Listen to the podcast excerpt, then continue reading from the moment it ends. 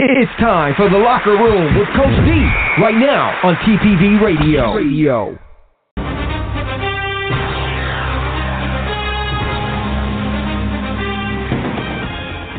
All right, all right. This is Coach D, and you have now entered into the locker room.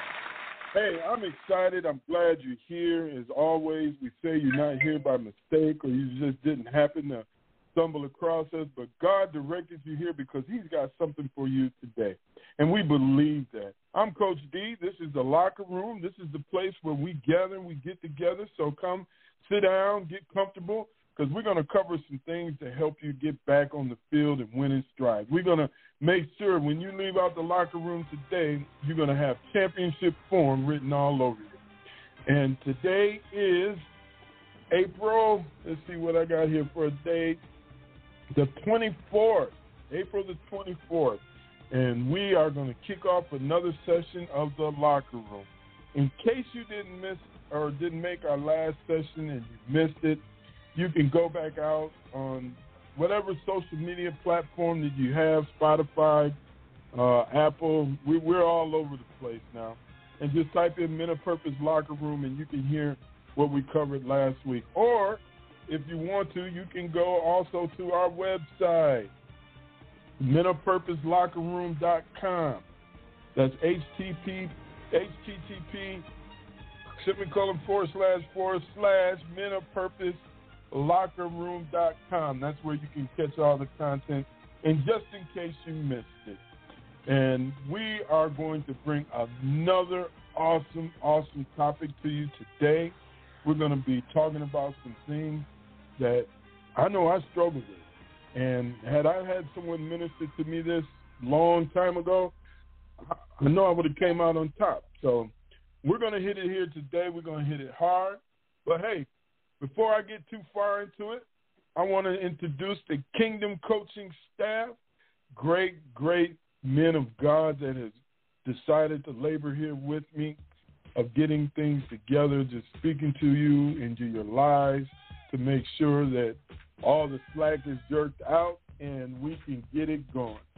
First up, I would like to introduce my assistant coach, the brother that I've been laboring with for a while, awesome brother in Christ, just really a lot of wisdom and faith and knowledge. Coach Tut, are you out there? I'm here, Coach D. I almost wasn't sure if you were talking about me with that description. No, I got you, man. I was talking about you. All right. Next up is a guy that I've been laboring with for a while. This guy, man, is just he's he's full tilt. He's 100 all this time. Awesome, awesome man of God. Coach Chris Newton, are you in the building? What's good, radio family? I just turned 45 and I'm ready to get it in. So, Coach D, let's get it. Let's go. Yes, sir. And happy birthday, by the way. 45. We're excited that you had a blessed time and just pray that God will continue to bless you with many, many, many more birthdays. Amen. Next up, I got a guy that, that I met a while ago. This guy, man, I tell you, man, whenever he opens his mouth, wisdom just pours out. He is incredible, incredible man of faith, and I really admire and love this brother. Uh, even though I haven't been knowing him very, very long, but I just feel that kindredness together like we've been together for our whole lives. And that would be Coach Michael Coleman. Are you in the building, Coach? My brother, my brother, my brother. Most definitely, sir. It's the blessed, best, and blessed place to be today. So, yes, sir, on fire and here. Yes, sir. Light it up. Light it up. Yes, sir. We're going to get it. We're going to get it and I don't know if he's out there. This guy, man, this guy is a great guy. You know, he's been, even though I'm a little, I'm about a year or two older than him, I think. he's been my mentor. He's been my pastor. He's been just incredibly rock solid. But I tell you, family, one thing he does is he keeps me on my toes. He don't let me slip on none of my drills. I got to hit it and hit it hard. If you're in the building, Coach Spall, would you like to just say hello to the family.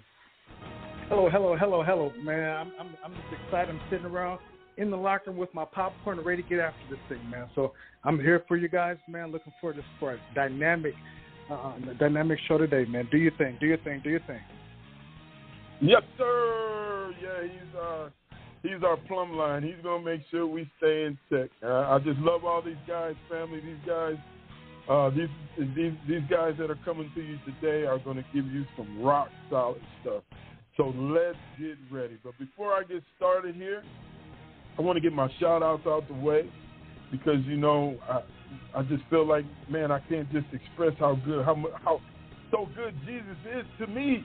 I just can't express it enough. And I got to give him a shout out today for being my Lord and Savior and just being awesome. You know, he made all of this possible. He made the locker room possible. He made the coaching staff today possible. All these men, I just didn't meet them by chance, but I met them by destiny. And he made it all possible.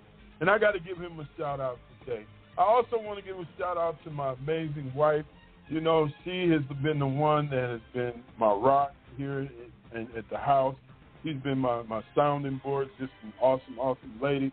And I've got to give her a shout out first for putting up with me, if anything, and also deciding to stay with me for another. So she's an incredible woman. Deborah Purtle, I love you, and I just want to give you a shout out. And I want to give a shout out to TPV Ministries because Pastor Chris and First Lady Nisi is always ready to present something new and innovative so guys can, men and women can just experience and bring out their spiritual giftings. That's their vision and focus. And I just want to thank them for that opportunity. And I also want to give a shout out to Mighty Men's Institute. Them, that group of guys have been so instrumental in growth and the things that they're doing in men's lives. And really, this is just an extension of what the fruit is and what they've been doing um, in men's lives today because we're all part of the Mighty Men's Institute and just a great, great, great format. You can find them out there online, Mighty Men's Institute. And hey, look, check it out. Check it out. And I want to give a shout out to you that are listening right here today because God has got something in store for you. We don't believe in hopelessness, we believe in hope. And today we're going to bring hope. No matter where you think you are or what it looks like or feels like, there is hope in your situation to get you to a, a better place, to get you repositioned so you can get back on the field and win in form. Well, that's my shout out. I'm going to pass the mic to Coach Tut. Coach Tut, you got your shout outs? Oh, yes, sir. I'd like to start by giving a shout out to to Jesus Christ, I'm grateful every day that He gives me another day. It means that I've got something to do in that day to serve Him, and I, I'm I'm grateful for the opportunity. I uh, I'd like to give a shout out to my wife, my wonderful wife Samantha. Um, without her, my life would not be the same, and I would not be the man that I am. So uh, she is my motivation. She is my drive. Um, and I, I wanna I wanna give a shout out to my boys today too, uh, Bryce and Brody. Um, you know they they push me to be a better dad, to be a better man, and it, it, they motivate me to be a better man of Christ. So I really just want to give a shout out to them as well. Amen, amen. That's what it's about. Amen.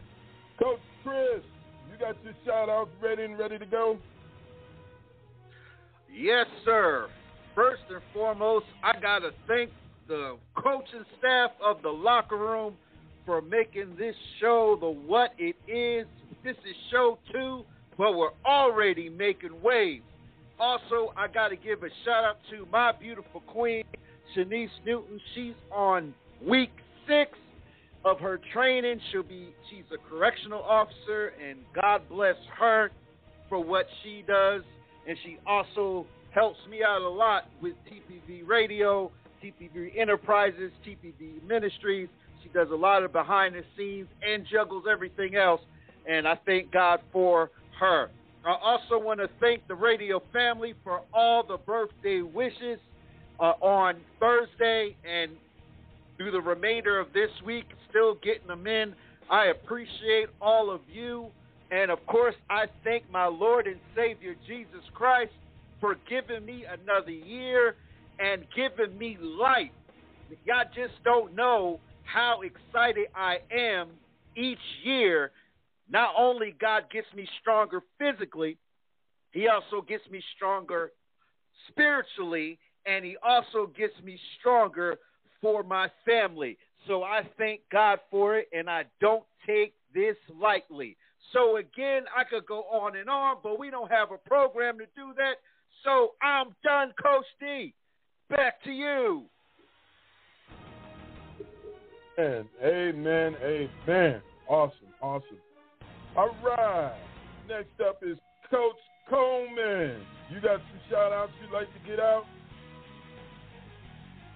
My shout outs to get out is definitely that I will not uh, deviate from the program that is here. I will give a shout out to my Lord and Savior, definitely to my wife, my family, and all those who continue to promote me in whatever shape or form by speaking blessings in my life, by speaking blessings over my life, and by continuing to encourage me. So definitely want to give a shout out to all those that have been uh, been laboring with us as we continue to push this effort forward and looking forward to greater things. I give a shout out to that person who just joined, who just joined, who wanted to know what we were doing and how we were doing it. So I give my shout out to that person. I don't know your name, but you know what? At the end of the day, hallelujah, I believe you will know Jesus' name even the more. So back to you, Doc. Yes, sir. Amen. Amen. That's awesome. Coach Small, I know you're out there listening. I know you said that uh, you um, you were just gonna be stepping in and out, but is there any shout outs you'd like to give out, sir? And we're gonna kick this thing off. Yeah, he's uh he stepped out of the locker room. 10-4. That's awesome. That's awesome. Well, we're gonna kick this thing off. We're gonna get going. We're gonna we're gonna start shaking some trees. Coach Tut, you got a prayer you can open up up with today before we get this thing kicked off. We want to get everything straight. We just want to eliminate ourselves and put the Holy Ghost in the middle of it to get us out the way. You got one in you today, Coach Tut? I, I got one in me. Uh, Amen. If y'all would, if you're if you're listening while driving, obviously don't close your eyes, but if you're able to, you know, just bow your head. Heavenly Father, we thank you for this day. We thank you for this opportunity to speak into men's lives and women's lives. We thank you for, for your motivation. We thank you for your inspiration. And God, we, we thank you for loving us. We ask that you take control of our tongues and help us to only speak your word into the people that are listening. We know that you have people intentional intended for this show that you're going to send to hear the words that you would have us share. And we ask this in your son's name. Amen. Amen. Amen. Well, if you haven't noticed now, now you know. Everything that we do is Christ centered. If Christ ain't with it, I'm not in it. That's our way we roll.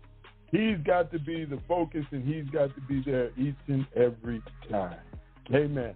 Well, coaches, let's kick it off. I know they're chomping at the bit to see what we got in store for them today. But before we really get deep into this subject we're going to talk about today, I know we covered last time we were together about facing your Goliath. So if there's anything that you may have been thinking about or some revelation that came, you know, I don't want to do a full recap of what we talked about, but if there's something that uh, you might want to share that we may have not covered last time about facing your Goliath, let's give them a little tidbit of it so they can go back and listen to the program and see exactly where they need to be. So, Coach Tut, you got any revelations that we covered last time or any points or highlights that stuck out to you that you can share with the family that may have missed it so they'll know to go back and listen to the show that that um, that, that you want to cover here today? Uh, the biggest the biggest recap from last week is really understanding that whatever your distraction, whatever your Goliath is, whatever it is that you're facing that's keeping you from growing in your relationship with Jesus, whatever's keeping you from growing as a person, whatever's keeping you from growing professionally, you're not going through it by yourself. You know, eh, the the things that we all deal with, we're in this together, and so the biggest thing is we have to align ourselves with other people that are on the same path in order to make our Goliath smaller and to make it a lesser threat and to be able to conquer without question moving forward. Amen. Amen. What about you, Coach Chris? You got something? You got got, got a little something you like to dangle out there? Maybe a revelation, or, or or maybe just what you took away from facing your Goliath that you'd like to share with the family today? Yeah, real, real brief, briefly, because uh, I'm ready to get it in today. I'm excited. Sorry, y'all. Uh, when it comes to facing anything in your life, if it's spiritual or natural, it is our decision to move forward. You can move in a way where it's going to take you 20 years to get where you got to go, or you can move in a lane where God can orchestrate you. Well, that sounds easy. So, how do I do that? Well, what God does, He systematically puts you in relationship with Him. He'll eliminate everything mm-hmm. that's your distraction, and He will put you right where you need to be. Once you become relationable, I made that up, then God can download into you what He needs. And when He does that, turn, once you start walking upright, He will start bringing people to you that can systematically keep you focused. See, God doesn't play. But see, we have to look in the mirror first. And this is the biggest hangup that most of us as men have pride. We've talked about that two weeks ago. Pride is our mm-hmm. biggest Goliath. Once we eliminate mm-hmm. pride, God can take us to a whole nother level. And let me stop right there before we before I start preaching. So, Coach D, back to you. Amen. Hey, you know, Pastor Chris, I just thought about something. I'm, I got your next project, man. You need to put together a TPV Christian lingo book so people can Ah. up. hey, I'll be making up some stuff, boy. Coach Coleman, Coach Coleman, you up to the podium, sir. Is there anything that maybe revelational wise or just a recap of something that you took away from last time we were together that you'd like to share with the family so they can go back and listen to the whole series on Facing Your Goliath? You have the floor. Hey, appreciate it. Yes, definitely. Goliath, anytime a giant shows up, you know it's time for transition, it's time for elevation. Um, Goliath show up to begin a shift in your life. Uh, one of the more important things is that we learned that David faced Goliath with zeal. He understood that he needed to take the, the giant down, and even better yet, to understand that his his legacy, his family, he comes from Judah. Judah means praise praise goes before you in many of their battles. That when praise went before them, they were able to take down giants. So we got to mm. be ready to take down giants in our lives. We have to have the mindset that even when we don't have the strength to do it, God does. So we want to make sure our hearts and our minds are gelled with God's desire for us. So God puts a giant there, or allows a giant to be there for the express purpose for us to take his head off. Um, leave it right there and say, we will win in this season. We will. I don't care what you're facing or what's in front of you. If it's a giant, no, it's time for escalation, time for elevation, and it's time for jubilation because you got to praise him through it all. And I'll turn it right back over to you, sir. Yes, sir. My Amen. That was my Reverend Jesse Jackson. My Reverend Jesse Jackson. Uh, Amen. Amen. All right. Hey family, you heard it. You just heard you just heard the coaches give their little take. Hey, it was a lot more in depth. It was a lot more in that series facing your Goliath or in that topic facing your Goliath in this Goliath in this five part series. So I encourage you to go back and listen to it in depth. Take notes because it's going to help you out because this is a five part series of making of a warrior. So when you get done with this, when we get done with this series, and you you tag along with us through each and every topic in this series, you're going to come out as a warrior. Hey, man, I got to slow down here. I'm getting all amped up and fired up. But with that said, let's move right on into our next topic of discussion. The next topic in making up a warrior is eliminating distraction. Eliminating distraction. Now, see, distractions, they come in subtle, and sometimes you really don't recognize it till you full blown in it. You know, I, I can I can relate because it's just like you know I'm I live in the Gulf Coast now, Mississippi, but I'm from Michigan, and I grew up there my whole life. But after being away for so long, and and I'm just driving down when I went home to visit, I'm driving down the road, and I, I just know instinctively where I was.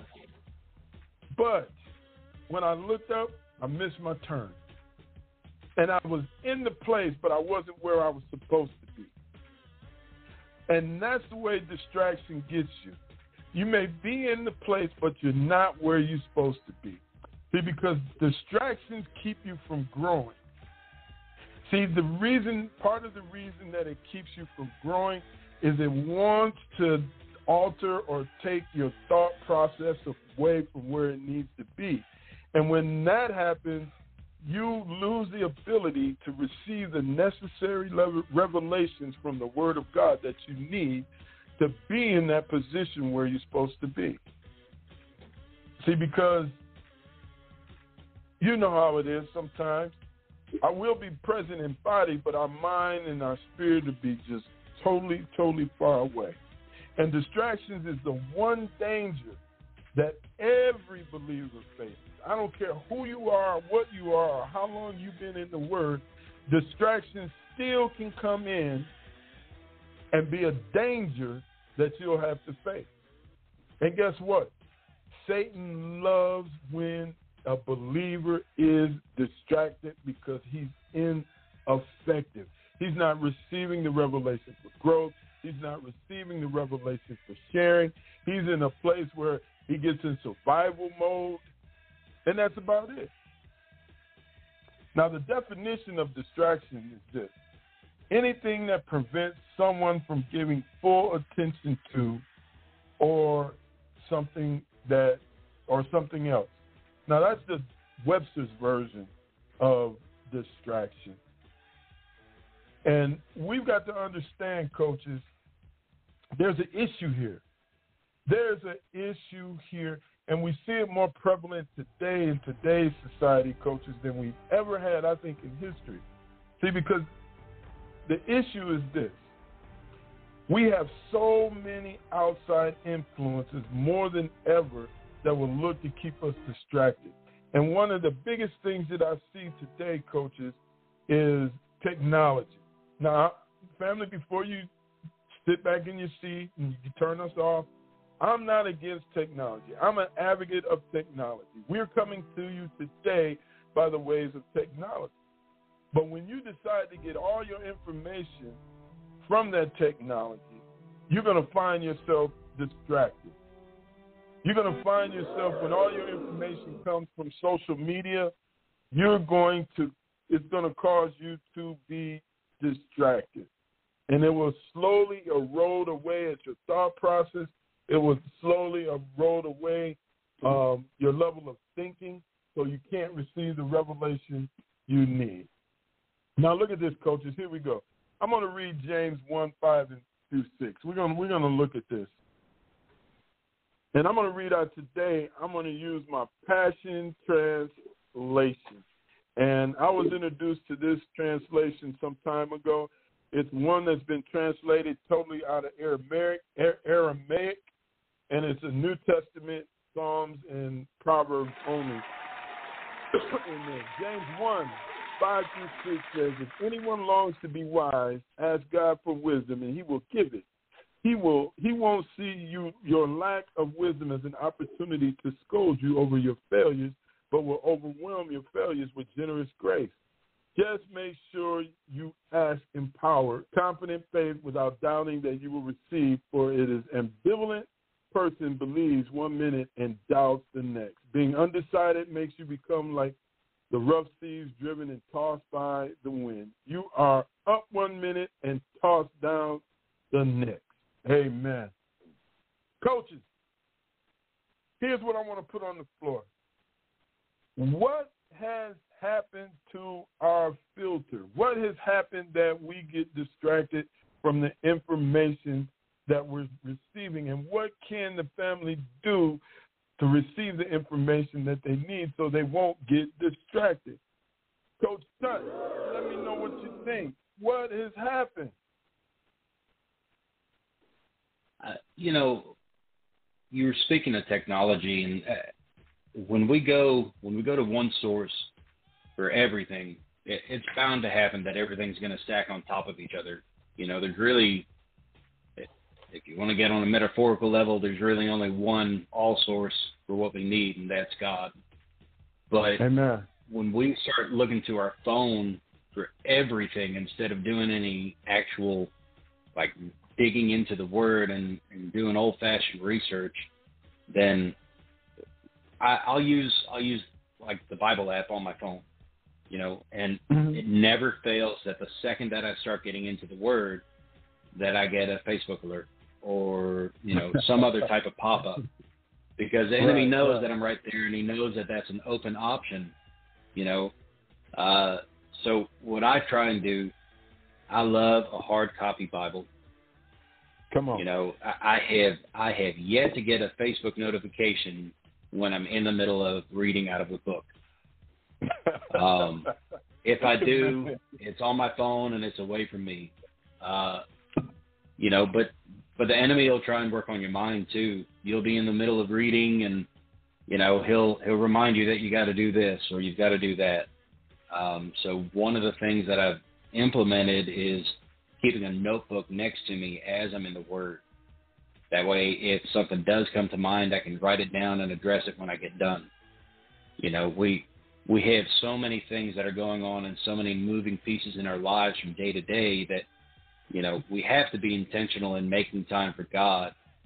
And the enemy's going to try and take whatever opportunity he can to throw us off from that because he's he's scared of the power that we hold when we're in alignment Amen. with what God's got for us. So Amen. That, that'd be two two things, you know, hard copy Bible and keep a notebook just for for notes as you're going through it. Um, that'd be the two things right now that I suggest. Amen. Amen. And you know, I and, and like I said, family, I love technology. I, I I used to call myself a geek, and, and there's nothing wrong with it at all. I'm not speaking against technology, but you know, we had talked the other day at Mighty Men. Sometimes you just got to flip them pages. Sometimes you just got to get to a place where you can just sit down and be quiet and just flip pages. So, hey man, good stuff, Coach. Good stuff.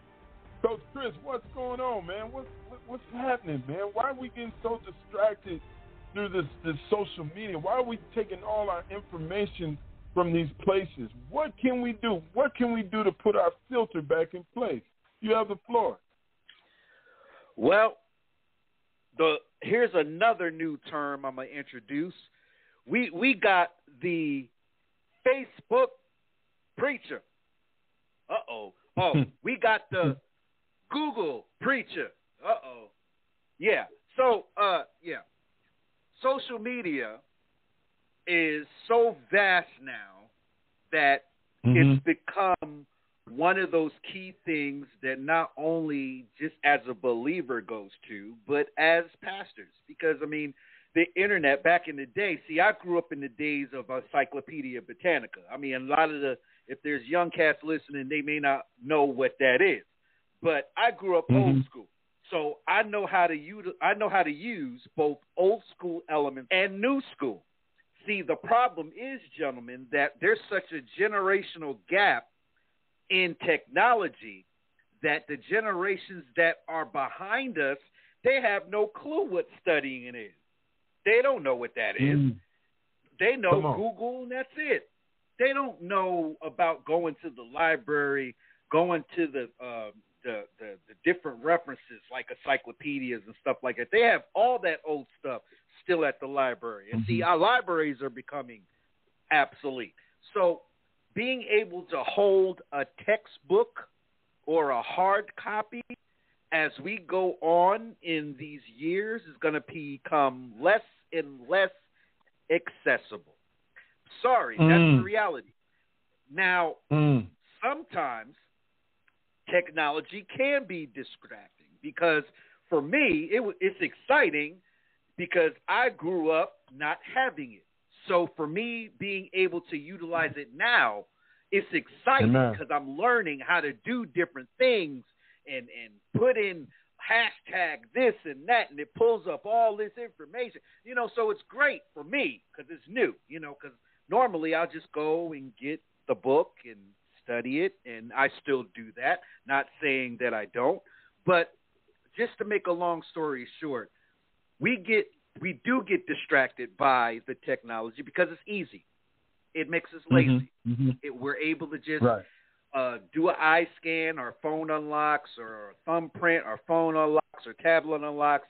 We could just ask um, uh, Siri, or we can ask uh, uh, Google, or we can ask Alexa.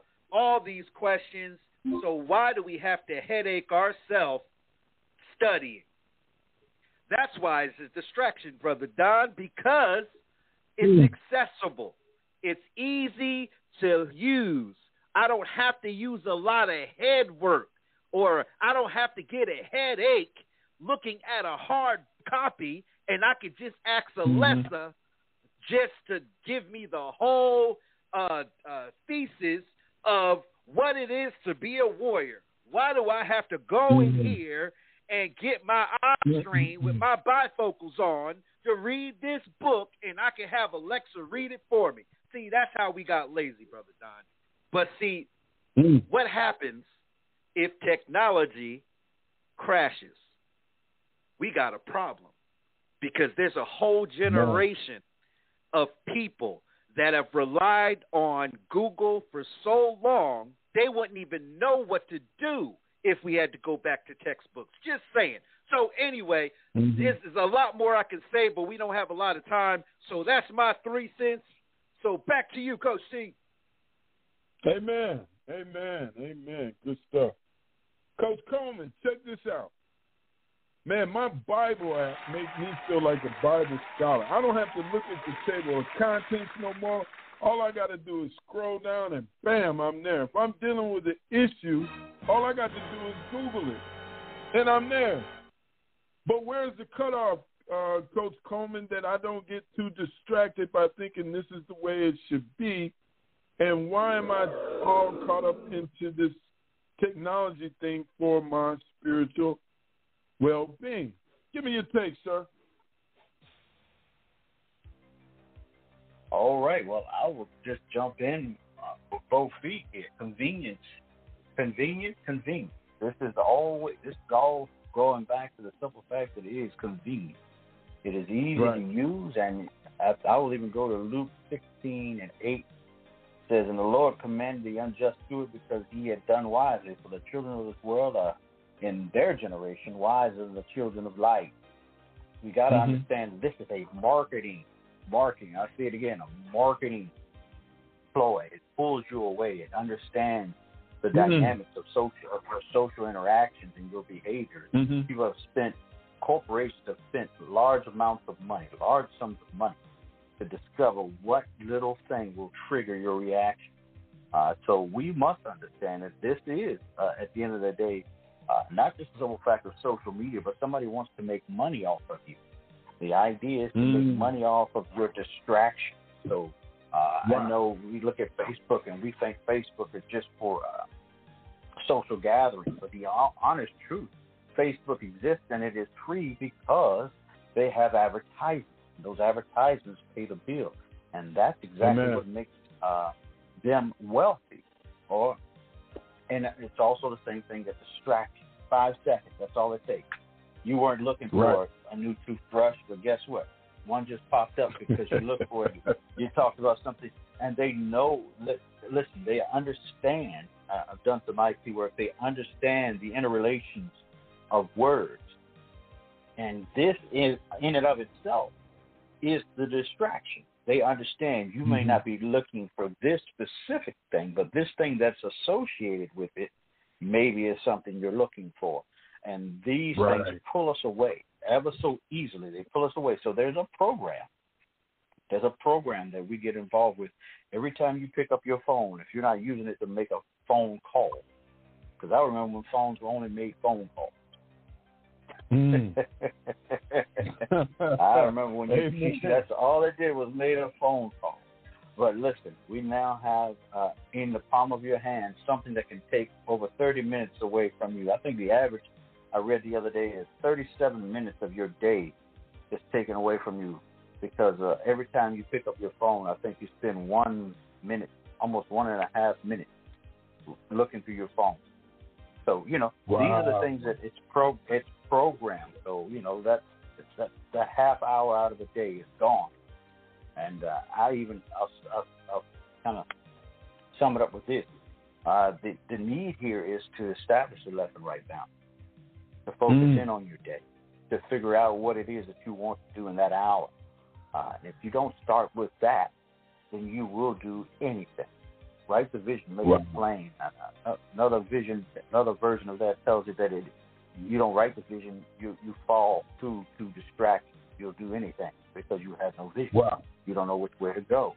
So you pick up your phone. What did you pick it up for? How about you execute that? Execute what you picked it up for. Hmm. Don't allow your phone or whatever it is in the room to distract you from. it. Be focused. Stay focused. All right, I'm gonna I'm gonna turn it right back over to you. Sir. Hey man, man, that's good stuff. That is good stuff. I hope you're getting the tone of this family. What what what the coaches and I are saying right now to you, and we never never want to beat up and tell you that technology is from the devil and it's just evil and bad and no no no. You have to use it as what it was designed for. To be an aid, a tool, not to be your life.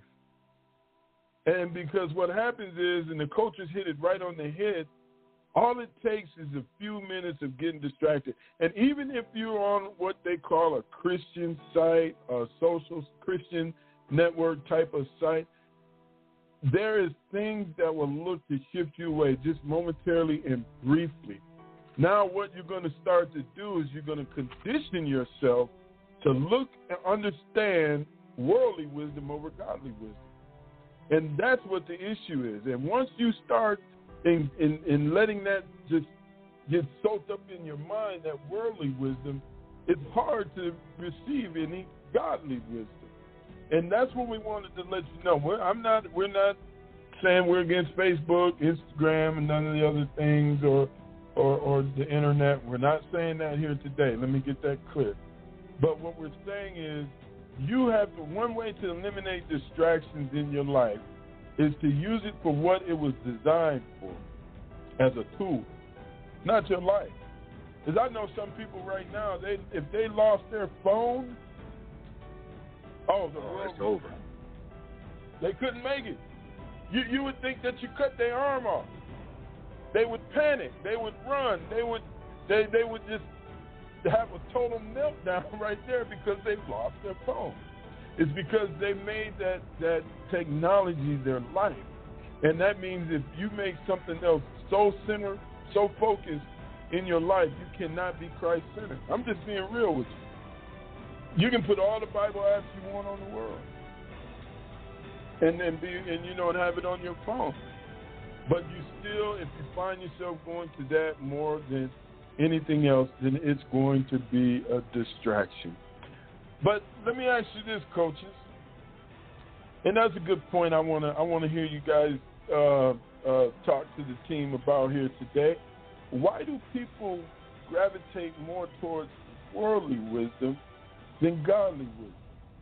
I'll let you go first, Coach Coleman. I'll take you all the way back to uh, the Garden of Eden. The Garden of Eden. I'll take you all the way back there. Yeah, yeah. Mhm. Well, you know, uh, it, it is often selfish interests. Selfish. Yes, sir. selfish interest, self-serving, and uh, at the end mm. of the day, you will gravitate toward that because you have yet to actually fully understand the vision that God has for you, your purpose. Amen. When you uh, are so distracted in life by obtaining worldly things, and you think that that is an, the end result, this is the goal, this is the this is the treasure. Uh, another mm-hmm. one, another scripture that says that where your heart is, that where your treasure is, there will your heart be also. So that's what Amen. That's what you that's what you treasure. You will naturally gravitate toward that. It is it is it the uh, inclination of someone's heart who is not ready to receive the, the will of God. And I think mm-hmm. sometimes because the will of God is not something convenient. Let me say it again. It is not convenient for us. To because it's not convenient for us, we, we go the other way. We we take the opposite direction. Uh, or or better yet, or worse yet, I should say, we may halfway, halfway comply. Well, you know, uh, one friend of mine told me, "Say you can't dig half a hole. You mm. can't tell half a lie. You can't Come halfway on. comply. You so you Come either on. will or you won't. Don't don't. There's no, and that is in essence it. Being able to kill the flesh and kill the distraction is important. It is an important exercise of a spiritual walk. And I, I, I'm going to stop there because I know we got to give some more time out to other people. But this is imperative uh, that we get this Amen. understanding that God has a greater yeah. vision for us than we have for ourselves. And when your vision is too small, you do things and small mindedly. So uh, you will attend to the w- wisdom of the world because the wisdom of the world only sees today. It cannot see tomorrow. And I'll hand it back over to you, sir. Yes, sir. Man, that's good stuff. That's good stuff. I hope you guys soaking this in. I really do. Coach Chris, man, Uh-oh. look, when I get distracted, that worldly wisdom sounds good, but I don't hear that godly wisdom. How can I stay focused to get that godly wisdom? oh. Well, well, I'm, we'll, I'm about to get everybody in trouble. You, you know me.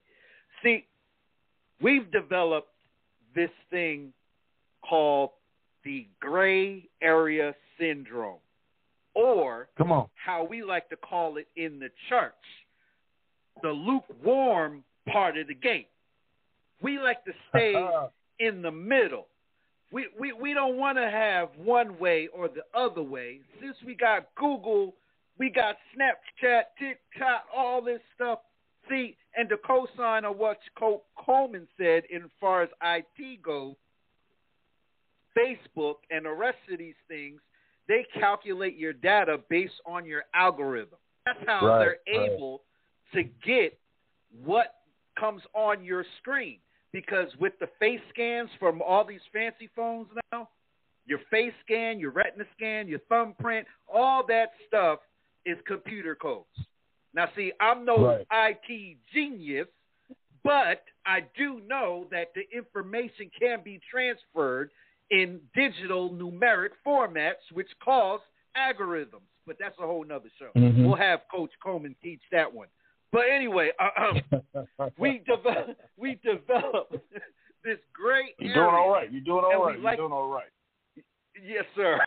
And we like to develop this great area, and we like to stay there the one thing that got me out of it was the fact that I had to disconnect from technology for a while. Now, yeah. I kind of understand how the effects of technology could give us all some type of withdrawal.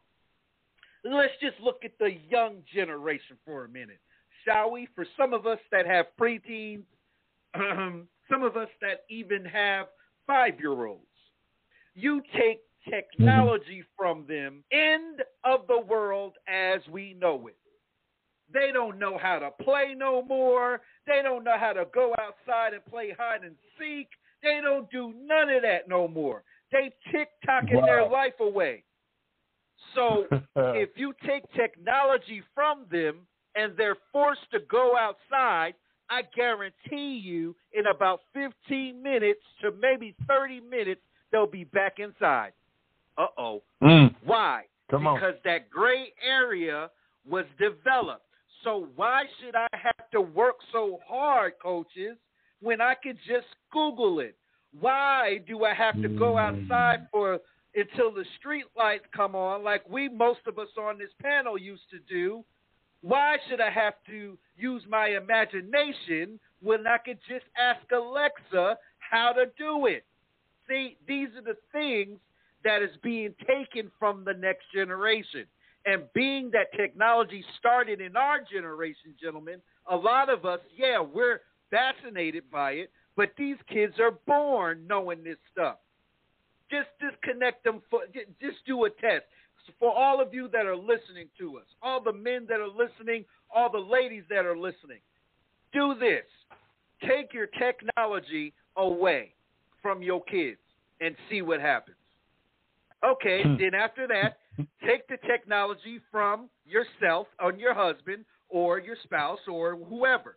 Take it from each other for about 15 minutes and see what happens. We've gotten so connected with technology coaches that now even our coaching programs are done digitally. We don't got to yell and scream no more.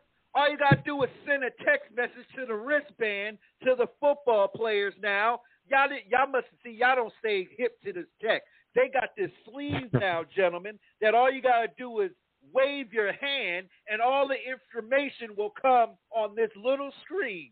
It's getting crazy. Wow. I'm telling you. Wow. We're getting lazier and lazier, and you wonder why we're weak back. We, you wonder why we can't defeat our giants. You wonder why we can't get our mm. visions off the ground because we're too busy depending on technology instead of depending on what God already laid down, the good mm. old fashioned book. And see, we've missed that because we're not stimulating our brain cells to create chemical uh, pheromones and, and energies for us to create and to have vision in the first place. See, I can go on and on. Mm. See, Brother Don, I was ready for today. I'm hyped up, but again, we don't have a lot of time. So that's my four cents. See, I put another one cent in the pot. So there go my four cent. So, Coach D, back to you. Let me be quiet. Amen. Amen. Amen. I hope you're soaking this stuff up. This good stuff, guys. And you know what we're talking about is getting you back to a position and place where you can start receiving. That's what we're that's what we're bringing home right now. So, Coach Tut, let's let's reel this thing back on in. I heard you guys read James one, five, and six. But how do I know when I'm receiving that wisdom I'm asking for, and it's just not me re, re, refiltering the worldly wisdom that I see, but it's true wisdom that I've asked that God has given me. How do I know that, Coach Tut? You got the floor, sir. So we, when you're receiving God's word, there's there's always going to be that foundation. That it's never gonna it's never gonna diverge from. I'm trying to think of the best way to put this. Uh, you know, when we receive things of this world, the the worldly wisdom is always going to be more toward instant gratification. You know, Amen. it's it's it it's it's going to be you know i do this this is my reward instant Yes. you know uh, when when you're in alignment with what god has for you yes there will be trials there will be you know there will be steps that you have to take it it might not be instant and that's okay you know because long term you're going to reap what you sow so we have to be active in making sure that we have we spend more of our time sowing seeds than we do trying to harvest. Mm. Right? If you if you if you don't put the seeds in the ground, then you have nothing to harvest back on. It, it's a credit. Mm. It's a bank account situation. You know, if you're not putting money in, the ATM's going to laugh at you when you go to pull money out. Um, Amen. You know, we we are dealing. The current generation is the smartest generation we've ever had, but they have Mm. everything at their fingertips, and so they don't have any reason to run with blind faith anymore. Wow. you know, they That's they can good. go and they they can instantly search and get a worldly answer to answer all of their questions, so they don't they're not driven towards looking to God for those answers. That's where we as parents have to be actively engaged in you know making sure that they that they have that relationship with God. Um, you know that they would look to Him first in all things, rather than looking to things of this world. Um, Mm-hmm. You know, it, it, there is a you know if if why when we were growing up, you know, and I'm not I'm not trying to make this all you know different generations, but if we're addressing the issue that's currently there, you know, we all grew up where we didn't have everything at our fingertips. We we had to run with faith on some things. You know, when when our parent told us why the sky was blue in their opinion, that's what we ran with. That's what we told our friends. That you know, my dad Yeah. said this. Nowadays, if you say it, if a parent can be wrong and a kid has no hesitation in correcting them based off of the what they find on a Google search. You know, Mm. so we as parents we have to be that much more prepared when we step into a conversation. You know, we have to be running with the facts. We have to know what we're talking about. More so Mhm. than kids don't grow up with as much trust in what their parents give them, you know, uh, as they used to. So you have to really Mm. prepare yourself for these conversations, and the same thing goes with worldly wisdom versus godly wisdom. You know, where Amen. they're trained from a young age because of technology. And I, Coach D, you know me. I love technology. But Mhm. Amen. when you you know but you you have to they're trained from a young age to engage with technology first Right. so that's right. where they look to for answers we we have to find that balance we have to make sure that they're that they're still looking to god for the answers and so that they're they're more willing to receive his wisdom than they are for things of this world Amen. Amen. That's awesome. Good stuff. Woo! Family, I hope you're soaking this in. This is good stuff here today. And that's it. That's one of the techniques we want to live with you or leave with you uh, when it comes to technology. If you don't have balance, you are going to be distracted. There must be incorporated balance. Each coach has talked about a level of balance that you need to avoid the distractions from that technology. And we're hitting this, you know, you may think, well, why are they talking about Facebook? Why are they talking about Instagram? Because if there's no balance, it's going to go one way or the other. And it's typically going to go to the level of you being distracted that takes away you being focused. And that's it. And the reason this is, and I'm going to share this with you now, if you haven't caught on, if, you, if it hadn't hit you yet, let me tell you what's going on. This is the strategy the enemy wants to use. He wants to keep you distracted.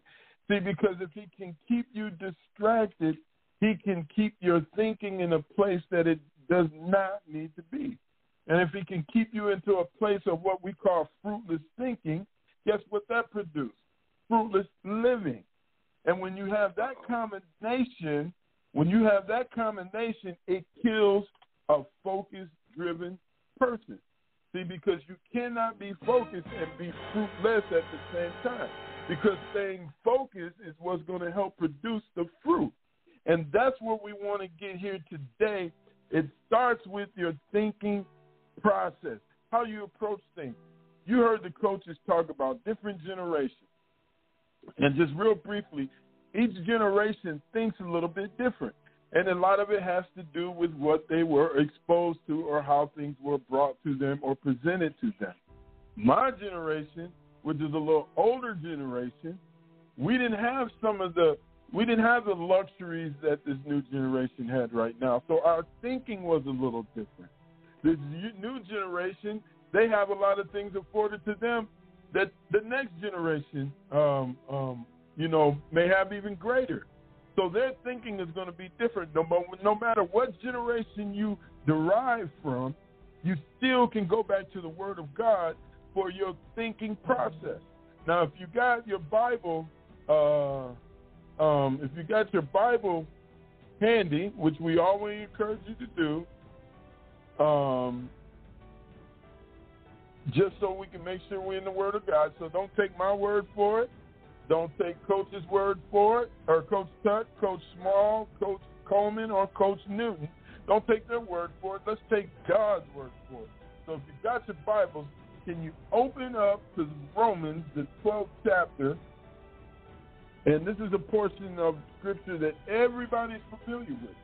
And we're going to be in the first through the third verse. That's Romans chapter 12, verse through the third verse.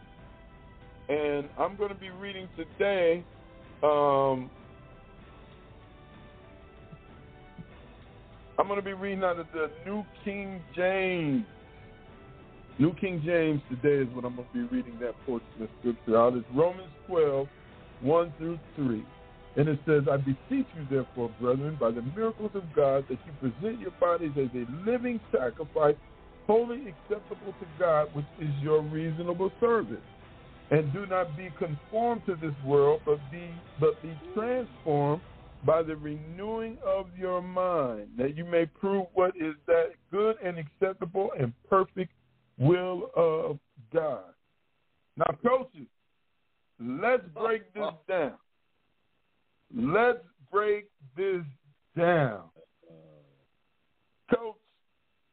Yes, sir. We, we, we read some in verse 1, but I just don't quite get it. What is my reasonable service? Why does the word tell me to Mm. present myself as a living sacrifice and holy and acceptable? Because that's my reasonable service. What is my reasonable service, Coach? You got the floor. Mm. Well, first of all, you have to understand who you are in order for you to even be at anybody's service. See, this is the Mm. problem. Mm, mm, mm, we don't understand who we are. So, how can I be of service to God, to my parents, to you gentlemen, if I don't even know who I am? This is one of our biggest problems. This is one of these Goliaths that a lot of us have problems with. See, I like what verse 2 says too, Brother Don, and I'm going to read it from the Passion Translation because I love the way it says it. Now, this is going to wrap up everything we were just saying.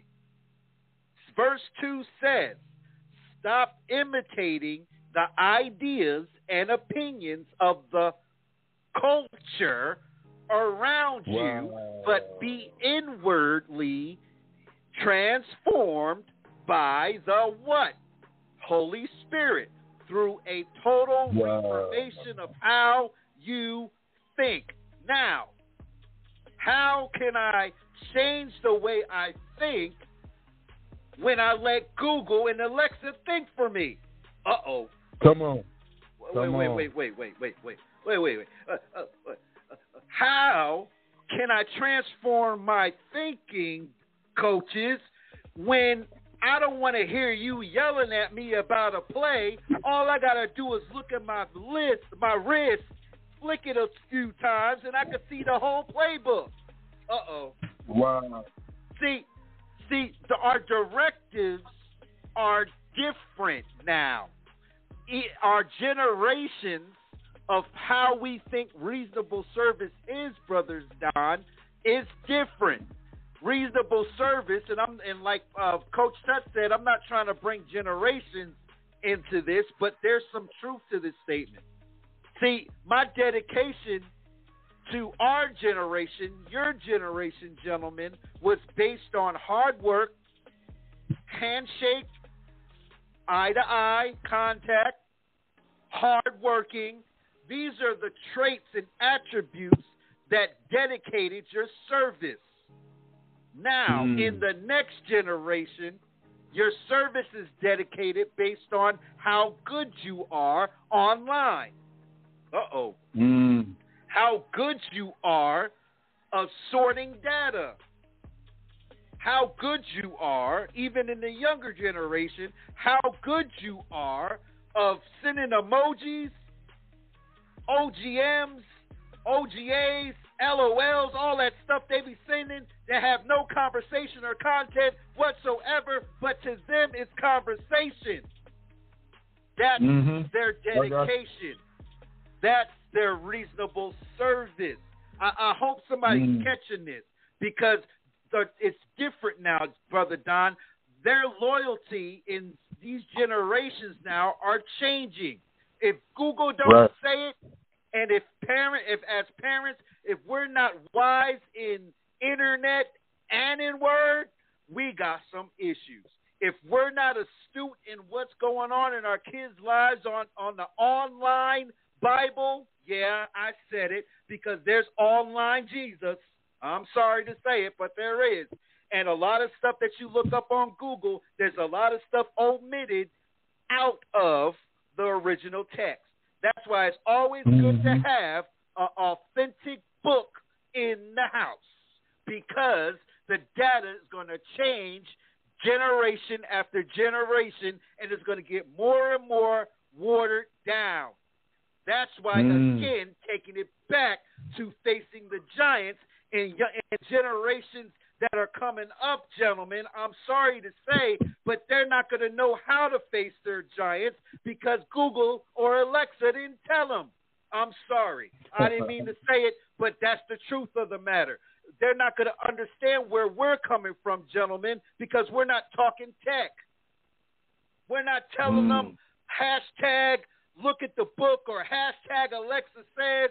We're not sending them emojis. They're not going to understand what we're saying because we're coming from the text. But I got news for you. Young school, it's good to have a textbook near you because I'm telling you, half the information that you're getting from the internet is diluted. That's why it's always mm-hmm. good to go back to your roots. That's why the Bible says we need to go back to our what? First love. What is that 1st Mhm. love? Our commitment to the Word of God and our relationship, not religion, our relationship to who He is. See, Brother Don, you picked the wrong day. I'm fired up, so let me be quiet and turn my mic off. So back to you. Amen. Amen. Awesome stuff, folks. I hope you're soaking this in. I hope you got your seatbelts on because we're about to take off. This stuff is getting good. It's getting gooder and gooder. Come on, in. Man, you guys just read Romans 12, 1 through 3. And, and I heard that part about be not conformed, but transformed by the renewing of my mind. Now, you guys been talking about this stuff, and I've heard this verse over and over and over. But, Coach Coleman, how do I renew my mind? You have the floor, sir. Well, it's, I love it because it's a great segue since we're talking about technology. Uh, the understanding is that the only way your Alexa, Google, or any of those apps work is simply because they've been programmed a certain way. I mean, Mm. someone sat in a room and they came up with a particular type, form of computer language that would work, and once inserted into the proper programming, it would execute as planned. Uh, that being said, in many aspects, we were just that computer uh, that received programming from our parents and from our environment. And thereby, we've learned to make decisions to deal with conflict in many manners, in any way, shape, or form, as we've seen them played out before us. This is our program. And therefore, he says, be renewed in your mind. Why? Because he knows that's the place of your program. As a matter of fact, when you turn on the TV, we say we're watching the, we're watching a show. When in all actuality, they say you're watching a program. It's an actual program. You're looking at a person's vision of comedy, if it be a sitcom or whatever the case may be. At the end of the day, someone sat down, wrote it up, put it on the script, and was able Mhm. to execute it so that someone else would see it. Saying all that to say this: in order for you to renew your mind, you need new programming. Come on. You need new programming. If you don't get new programming, you will never renew your mind. You will be, you will com- continue to get the same thing each and every time that you've been getting it. Therefore, you need to ingest You need to take on the Word of God because the Word of God is from the mind of God. And therefore, if you have the Word of God from the mind of God, you will change the mind of the person who was created by God. Otherwise, you will continue to do things the way you've been programmed. You've been programmed by your mother, your hmm. father, your sisters, your brothers, your uncles, those who may have touched you inappropriately and said things inappropriately. They've affected you emotionally and socially, even so much to the point where you how you interact with people. But when you take on the programming of God, the Word of God, you start to know who you are. You start to know Mm. why you are who you are. You start to find out your purpose. You start to find out what reasonable service is.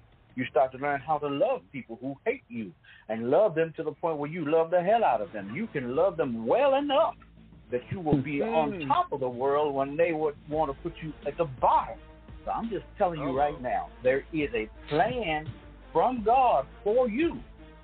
But the only Yeah. way you can renew your mind is to get that word of God in your mind to replace the programming, the corrupted programming that you currently have. If you're wondering why you're not as successful as you should be, it's because even the Bible says the diligent hand shall be made fat. You're not working hard. You're not grinding. It- The world says it's grinding. That's not new. That's in the text. Mm. God already knew that.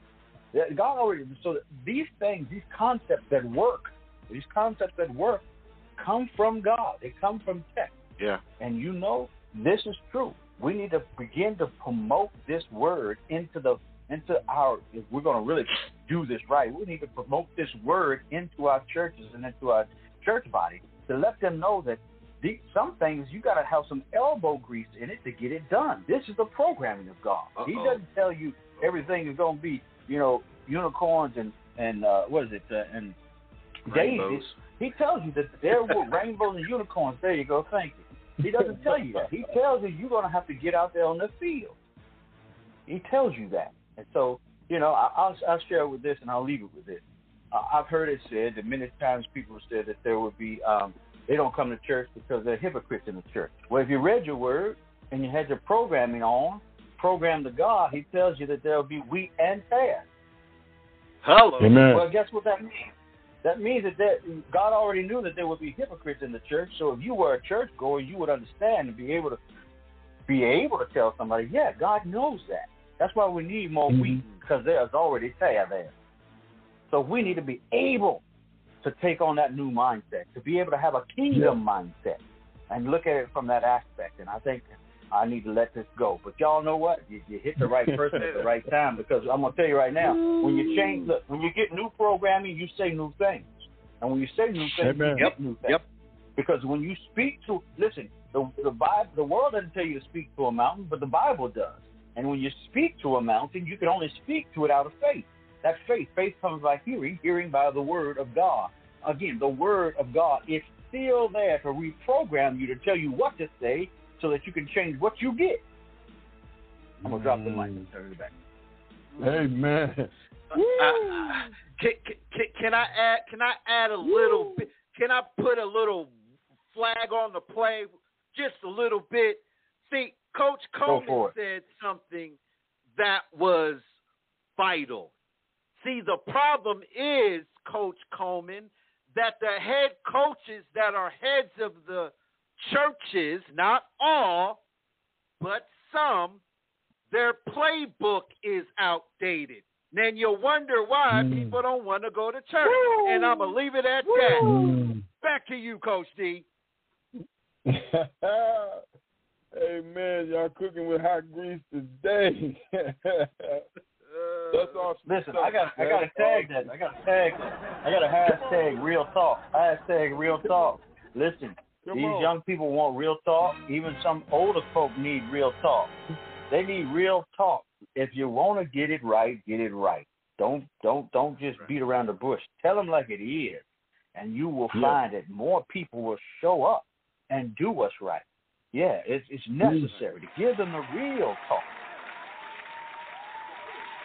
Yeah, the real talk's Amen. not popular. It's not popular. It's not going to get those seats filled. That's the problem. So, you know, i i we we can't fill the seats with entertaining sermons. Uh-oh. Uh and, and, and making sure you- that but people you know what? just stay surface. You just said it though. Go this ahead. is what we're talking about. Distractions. Distractions. These Yes. are distractions. Yep. These are distractions. They don't get you honed in to the programming of God. I'll distract you and give you colorful words and make you feel good when you walk out the door. But you know what? When Mm. your feet hit, your feet hit the floor on Monday morning, you, you, you your distractions don't don't hold tight. Real talk does. The Mm. Word of God does. I'm I'm I'm back. Go, uh, go ahead. Back to you, bro. Personal foul. Amen. Coach Chris on the offense. 15 yard penalty.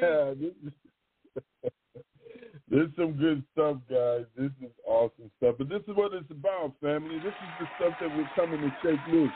We're not coming here to bash you. We're not coming here to accuse you. We want to shake this stuff off your life.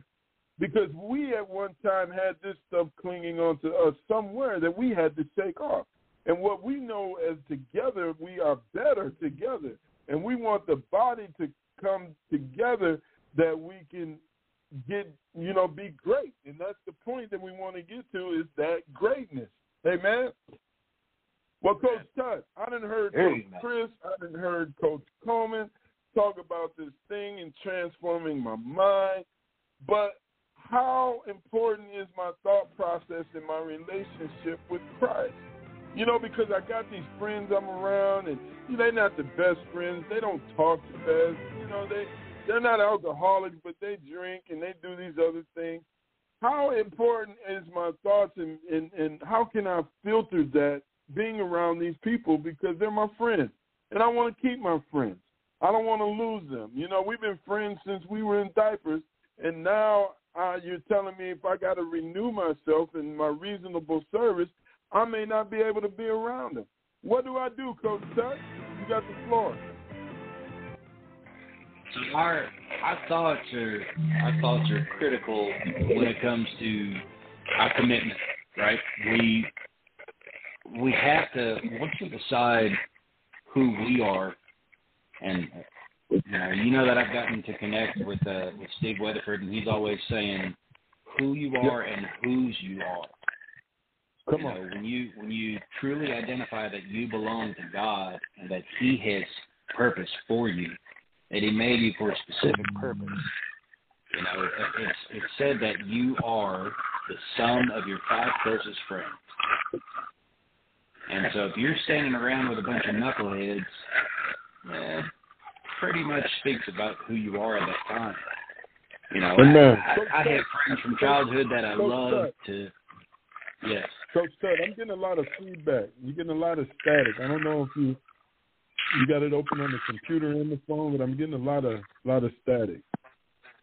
Okay, let me uh um let's see. Is that There better? you go. Much right. better. Oh, yeah, there you go. better. Finish your thought. Yeah, I was, I was All right, so where'd I drop off?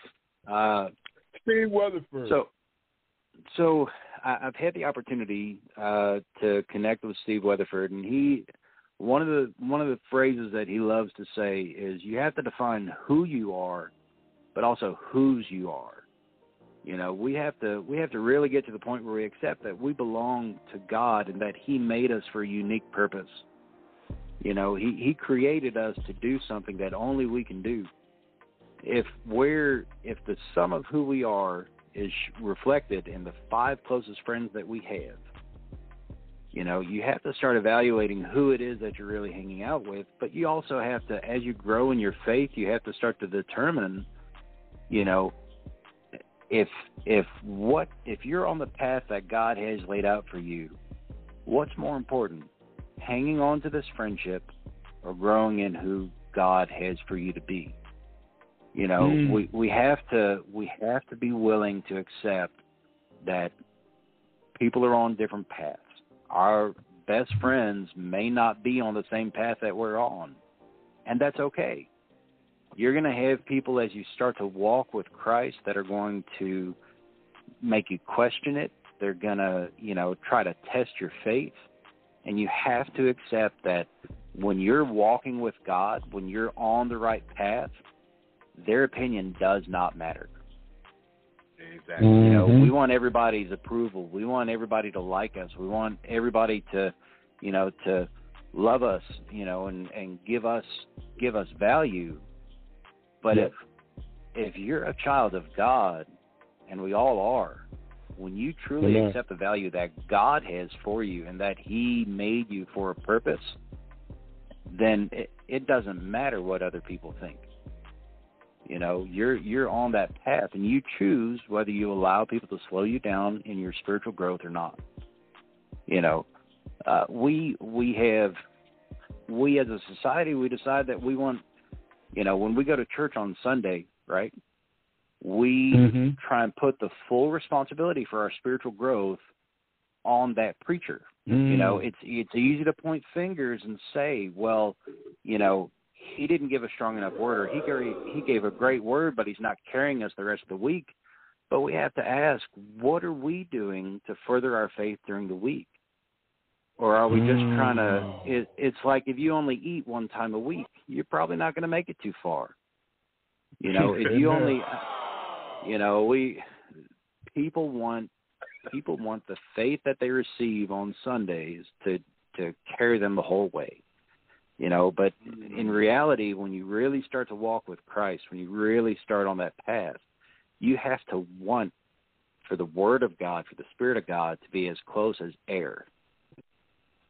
You know, when, when Amen. you can say that you want it like, you know, your spiritual food, your spiritual drink, you know, but you can go days without either of those.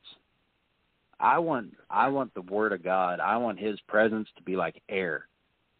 Where if you go more than a few minutes Say what? that you start to have brain damage. Mhm. You start to your cells start to die if you go more than a few minutes without air. That's right. You know. So, you know, we we have to make sure that we're feeding ourselves during the week. We have to make sure that we're staying in the word.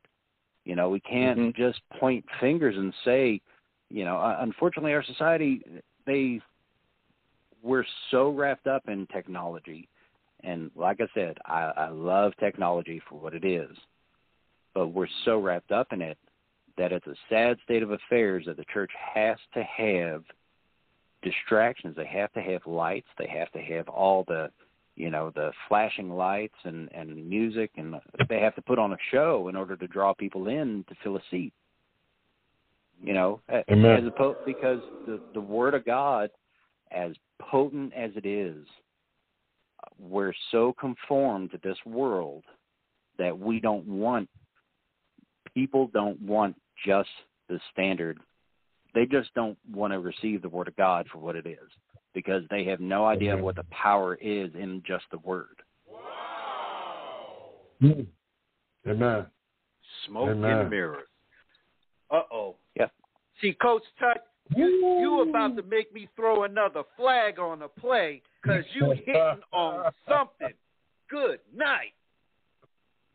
Woo, man, you guys are fired up today. I want to I want to jump in with that. I want to jump in with that and, and say, Coach Tut, you you might cause some people to, to change from offense to defense right there because uh, I'm gonna tell you that, that, that those same those same passes that that, that don't uh, excuse me that you're talking about that would say uh, you know go read that word for yourself aren't the same ones who do the flowery words. So Mm. they're going to have to figure it out. You're talking to people, and somebody's going to have to question whether or not they can find a shepherd who can actually encourage them to be stronger on their own, to go eat from their own table, to prepare their foods. They're going to have to find that one because that, if if, it, if they don't, then they're going to continue down the same path. And but they have to be encouraged, even in sessions like this, to do exactly what you said, Coach. Go get some more reps. Go do something. You know, you can't be a cornerback. Maybe you ought to be a running back. Something. Anyway, but I want. I, I Absolutely. you. Hallelujah. we are We- we are running the churches are filled with a lot of people. 90% of the 90% of christians out there are still on the milk.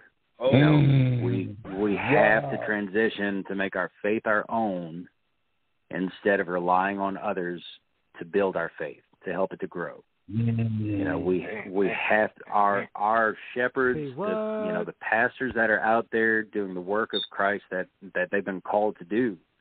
As amazing as their anointing is, you know, we have to encourage people to make their faith their own with assistance from their pastors to help them grow in order for them to flourish. You know, we have to Hey, you know transition from milk to meat. And you know what? I'm gonna ch- I'm gonna step with you right there when you were talking about your friends, uh, even the pastors that will get on the line and listen in. If you know your friends Mm. are doing things that you know God has not called you to do, and He's calling you to a higher level, you need to do that. You can't hang out with Mhm. the same friends that you that that don't want to do and don't want to live to the same standard. That that's, that goes on all levels from leadership to friendship. But anyway, I'm gonna leave it alone. Oh yeah, Amen. it's, it's you know, they say the closer I get to God, the fewer friends I have.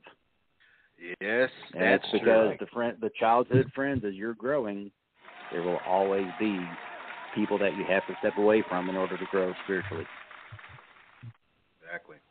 Even Amen. in our world, even in the world of being in fellow believers, pastors, friends, things like that, there are some that can even stop you from your purpose, even in the kingdom Mm. of God. I don't understand it.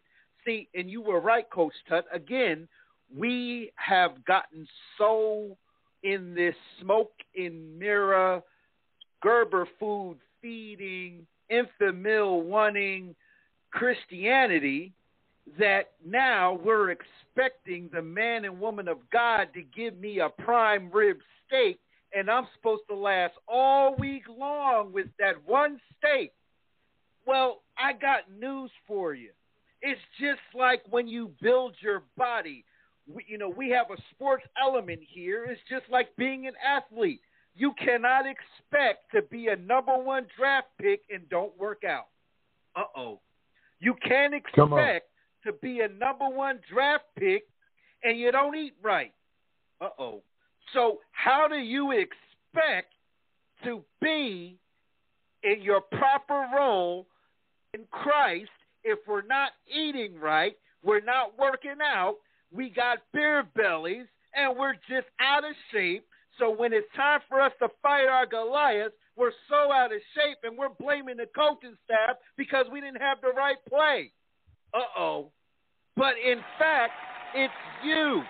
We give you the tools, and it's up to you to work that thing out. So stop blaming everybody for you not coming where you need to be.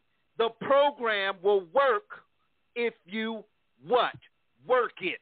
So it doesn't matter if you go hard in the paint for football, basketball, the word of God, being a pastor, being a minister, or being a coach.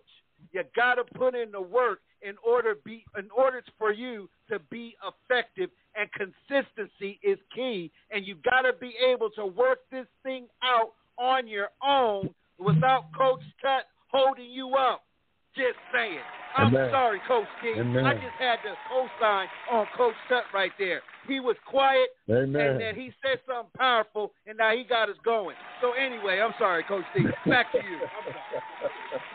Amen. Hallelujah. This is awesome stuff. Hey, look, guys that's listening out there, I hope you're soaking this in. This is good stuff. This is good foundational stuff that you're not going to hear every day. Only here in the locker room you're going to get stuff like this to shake that stuff off.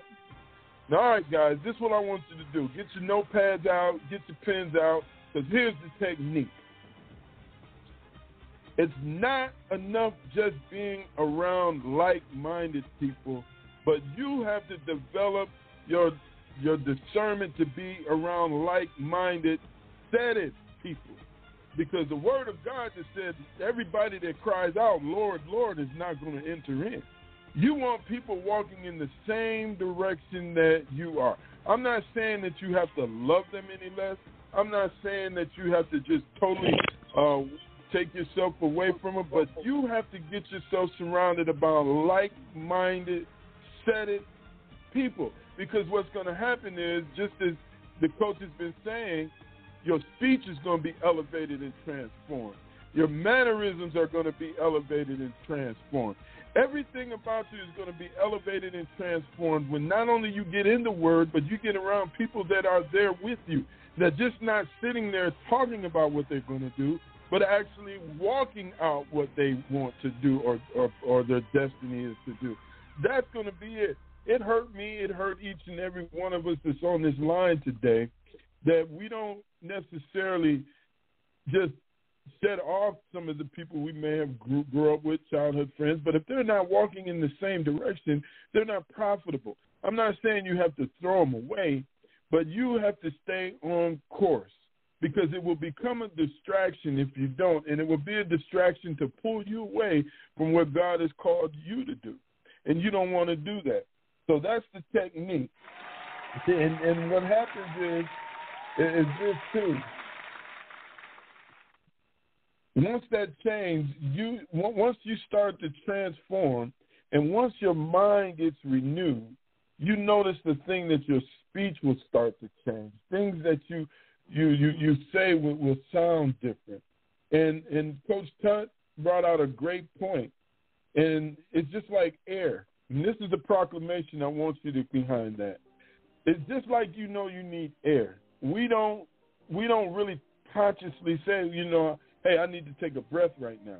No, we know that we, we don't have to worry about that breath because we know that air is already there. And you can tell if you've ever been in a place where the air wasn't as good or as plentiful, your body would start to react and notice it right away. Well, you need to make your proclamation I need God like I need air. I need God to survive. There's not a second that I can go without Him in my life from reading your word, from prayer.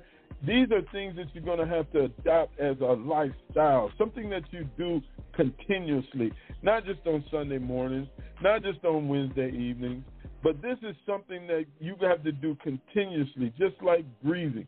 You have to do it so you make it to the point where it's almost involuntary, where you just open your Bible, you just start praying, you just start doing these things. Because when we talked about facing your giants, one of the techniques that we said was to sharpen your reflexes. And that's one way you can sharpen your reflexes is by staying in the Word because you'll know where to go when something comes up automatically. It won't have to be instinctively. You won't have to think about it. You won't have to ask no one about it. It's instinctively, and that's where you want we want you to be. Amen.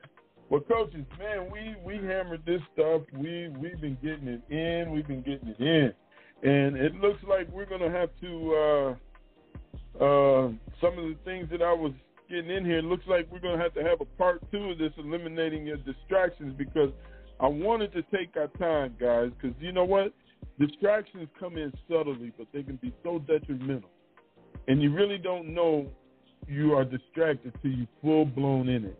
So that's why I really wanted to walk slow uh, through eliminating your distractions.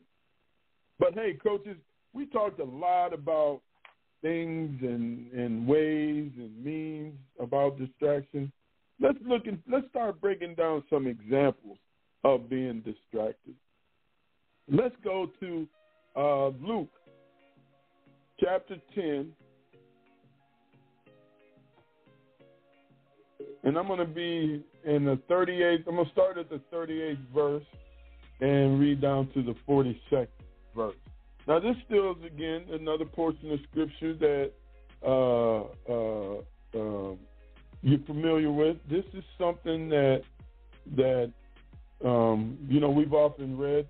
It's uh, Luke chapter 10, verses 38 through 42. And the next distraction we're going to be, let me read it first before we, before I get in. Luke 10, 38 to 42. Now it happened as they went that he entered in a certain village, and a certain woman named Martha welcomed him into her house. And she had a sister called Mary, who also sat at Jesus' feet and heard his word. But Martha was distracted with much serving, and she approached him and said, Lord, do you not care that my sister has left me to serve alone? Therefore, tell her to help me. And Jesus answered and said to her, Martha, Martha, you are worried and troubled about many things, but the one thing in need, one thing is needed, and Mary has chosen that good part which will not be taken away from her. Wait a minute, coaches. Hold the phone. Wait a minute. Are you serious? Martha was teaching Sunday school. Martha was doing everything she was supposed to do, going to prayer meetings and and everything that she wanted that she thought she should be doing. And Jesus said, Hey, Martha, wait a minute. So, coaches, and I'm going to start with you, Coach, Coach Coleman. How can I get distracted while I'm serving the Lord, man? How is that possible? You got the floor. Go! I heard it said one time that you forget about the Lord of the work while you're doing the work of the Lord. Ooh. Mm. Yeah, so you get so enamored with your your schedule and staying on schedule. You're not you're not flexible, and you don't allow the Spirit of God to speak to you, and you won't set aside time for Him. You expect Him to operate at your specific specific intervals because you've always done things this way, and you've lost track in the sensitivity of the Holy Spirit in your life. So you have to be mindful. You're, you're so busy telling people about I'm doing the work of the Lord, but you got to remember, you got to remember the the Lord of the work. And if you don't keep Him always in front of you, you don't always observe Him, then yes, you will be distracted by work. You will be distracted by Mm. work, and your work will not produce the expected outcome because just tweaking one little thing the wisdom of God being poured into you in your in your um, morning prayers or whatever the case may be, will tell you Mhm. what to tweak or what to what to shift in your presentation on that morning or that evening, and then you'll be Mhm. able to. You got to be at Jesus' feet first and foremost. You got to be at the feet of Jesus first before you get to the work. So let's go get that download. Let's get that programming from God first. Let's go get that programming from God first so that you can then execute the program, or as we say, run the play. Amen. Amen. Good stuff. Coach Ted, we, we read here Martha was serving the Lord, and the word says in verse 40 she was distracted with much serving. But, Coach, tell me this. How do I know when I'm getting distracted while serving the Lord? I mean, give me give me a clue, Coach, that that that, that can help me out here. You have the floor. Uh, you know, it's when when you're truly working in the service of God, then it doesn't feel like work. I mean, yes, yes, there's things that you have to do. There's fundamental things, but there should always be spiritual support that comes along with it. You know, uh, getting you have to constantly be like Coach Coleman said. You have to put in the work to build a relationship with God, to make sure that you're staying on track with the path that He has laid out for you. If you're if you're not, you know, Kobe Bryant was best ever because he always practiced fundamentals. He Amen. could beat you all day with fundamentals. You know, he didn't need trick plays. He didn't need, you know, to be overly fancy. His technique was perfect because he constantly focused on fundamentals. You know, we want to we get lost in these things, you know, in the distractions even inside of the church, we get lost in them and it it makes it harder for us to stay on track because we start to focus on the wrong things. You know, if you're building your relationship with God, you're building the only relationship that truly matters. You know, so long as you keep him first, he will give you the guidance for everything else. You know, you have to you have to put God first in all things before your job, before your finances, and this may set some people off, but even before your family. If you're Mm. not putting God in front of your family, you're setting them up for failure because you cannot Wow. pastor them. You cannot be the pastor of your home if God is not your top priority. You know, Amen. God will give you the opportunities to speak into them. He will work on their he will move on their heart so long as you're staying on the path that he has laid out for you. You know, there are times when Yes, we, sir. we look and we'll we'll use work as a distraction. We'll use it as an excuse not to engage with our family, but that's not the path that God has laid out for us. Amen. You know, That's good.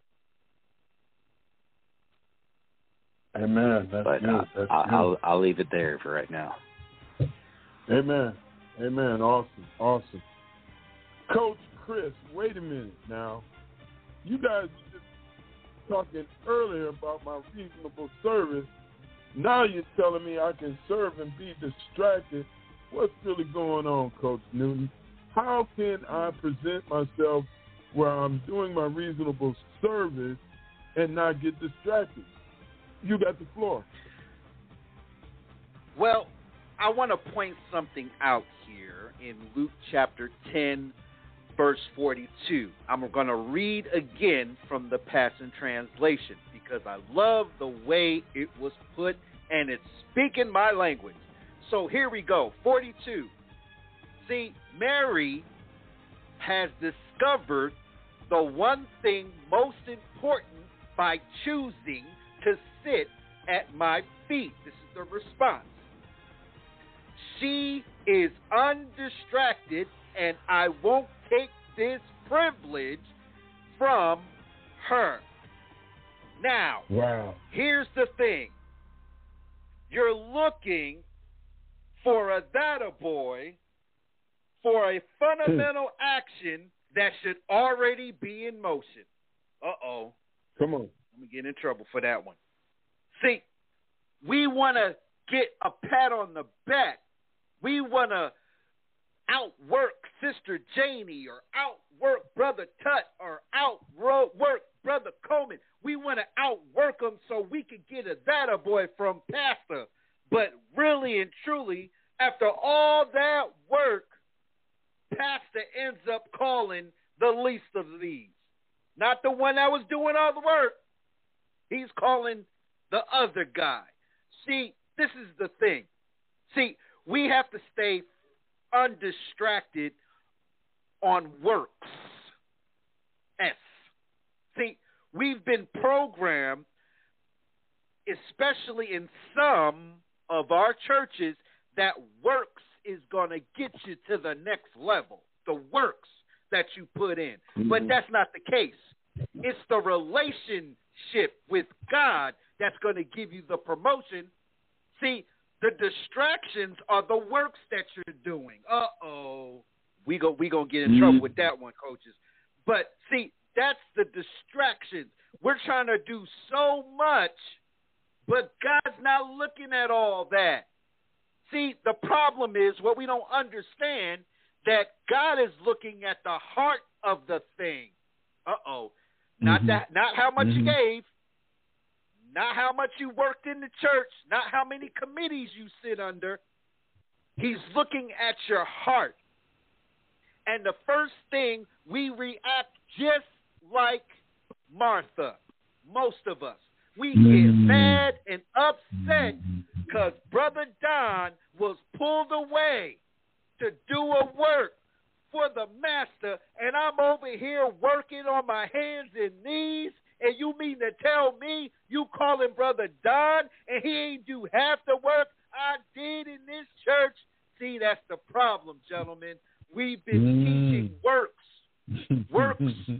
Without faith is dead. Oh, okay. See, I'm gonna get in trouble with that one. Oh wait, wait. It's Yeah. supposed to be faith out works is dead. Okay, I'm sorry. Yeah, that's how that's what it was supposed to be. See, we're teaching it in reverse. See, so again, we're misusing the playbook. We're utilizing our own strategy, and we expect people to stop drinking milk. It's not going to work that way because Jesus is not looking for the works that we're doing. He's looking for the relationship, and you don't got to be Mr. Bible Whiz either of knowing every scripture, quoting every verse. I'm telling you, I was never that student, and I was never that guy. But if you ask God for the wisdom, knowledge, and understanding, I guarantee you, if you only give him a little bit, he gonna take you to places your intellectual mind or your degrees can't take you. Let me stop before we get cut off the air. So, Coach D, I'm throwing in my flag back to you. Amen. Amen. That's good stuff, coaches. I really, know, I know the guys out there appreciate it as well as I do. Hey, you know, I want to say this, guys. Listen up. Listen up. What we're talking about is spiritual distraction. And it can start off very subtle because, you know, you get so excited. You, you, you're honored. You're welcome, you know, to be serving and doing things. But even with that, it has the same effect as what we were talking about earlier with being distracted by technology and things. Look at Martha. Martha was almost indignant. She was upset that she felt like that what she was doing took precedence over where Mary was and what Mary was doing. Martha totally lost sight of God. And that spiritual distraction is even though you have a great desire to be a good servant, but if you don't have it Christ focused, you'll lose sight of God. I don't care if you're working in the church, you're working in the missions, you're working out here in, in, in the field. If it's not Christ centered, then it's just for you. And then that is what the issue is, you know, because see, Jesus had to remind Martha, look, the kitchen can wait. What you got right here is not always going to be with you. Don't get distracted. Sometimes we have to just sit back and tell ourselves that I am doing this for the, my Lord and Savior Jesus Christ. So here's the key. If you're doing service, if you're working, if you're doing things within the ministry, if you're doing things out there, keep it Jesus focused. If not, it's you focused and just you doing something in the name of Jesus. Not for Jesus, but just with his name on it. And we know we got to be careful when we, you know, when we do these things because we can get caught up. We really can. And that's why I said it's subtle. And that's why we're, when we're going to keep harping on and putting down, prayer time is just so essential. Just getting alone getting in that that quiet place, that getting in your prayer closet, you know, when everything is off, nobody's around, that you can you can pray, and you can hear those things that you need to hear. So, yeah, spiritual distraction is real. It's very real, and it can it starts in subtle, but it has the same effect as some of the other things that we're going to talk about. So we. Uh, we hit it home, coaches. We hit some hard stuff today. I really, I really want to go into this next uh, example of distraction, but I know we'll be here for another two or three hours. But coaches, let's let's kind of roll this thing up and let's let's give them let's give them a little condensed version of what we've talked about so far. Coach Tut, just recapping where we've been at so far. What would you tell the guys out there before they get back on the field? No distractions. Uh, there's there's a verse, uh, Corinthians ten and thirteen says, "No temptation has overtaken you that's not common to man. God is faithful, and He will not let you be tempted beyond your ability. But with the temptation, He will also provide the way of escape, that you may be able to endure it." You know, uh, every every person goes through distractions. Everybody has them but with God, there's always a means to not let them take over. We're never going to be tempted beyond what we can handle. You know, and so if you if you find that you're getting distracted, you know, turn to God. If if you want to keep from letting distractions be as present in your life, make sure that you're on a path that's going to bring you closer to God. You know, do focus on your fundamentals. Amen. Amen. Coach Chris, you're up, sir. What, what, what can you roll this up? Because we're going to have a second half of this. We're gonna have a part two to this eliminating your distractions. What can we give the guys right now to sum it up so far before they hit the field? You have to execute your play at home. In order for you to build, in order for you to be the best at what you do, you have to build your core. What am I talking about? Well, you have to be relational. You have to have a relationship with Christ. That's the only way you're going to get the playbook right. That's the only way you're going to be able to be drafted to the next phase of your spiritual life. That's the only way that you'll stop letting your giants get in front of you. Develop relationship, not religion, not cliches, not looks, not doing all the work in the committees and all this stuff, trying to do all this mainstream stuff just to try to make yourself look good. But as we saw in Luke chapter 10, verse 41, the Lord responded to Martha in regards to Mary being pulled away. What's in your spiritual wallet? Uh oh, I'm going to make you think about that. What's in your spiritual wallet? Are you too busy trying to take out of someone else's pocket? Or are you trying to make sure you have enough spiritual resources to be pulled away and not be distracted by your giants? And that's my final play of the half. So back to you.